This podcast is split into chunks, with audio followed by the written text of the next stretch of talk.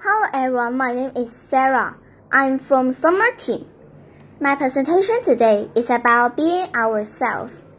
Very often, we admire those people with great talents and fail to realize that every one of us has something special with no exception. As the saying from Peter himself, every man is different and we all have a gift. To help you understand this better, I will next share you my personal story. Remember the time when I was six years old? I love drawing pictures. I want to be a painter and I admire Da Vinci.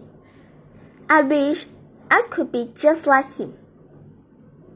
At that time, I finished my kindergarten's learning so I had a long summer holiday and I wanted to draw some pictures.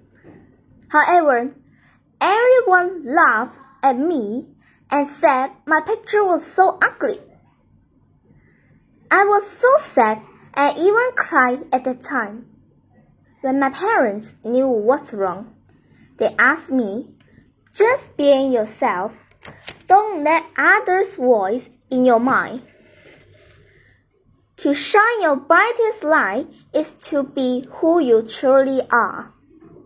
This gave me hope and made me feel so warm and so grateful because I could draw pictures again and do what I love to do. And I could draw well now. Don't give up, but rather be patient, for growth can be slow. Remember, storms and disease are devastating, but they can also prune you and make you stronger. With proper nurture, you will in same time enjoy a full harvesting. What's behind my story? Being myself for me is just like drawing our heart's voice on the paper and shows the paper to everyone to know the difference of you.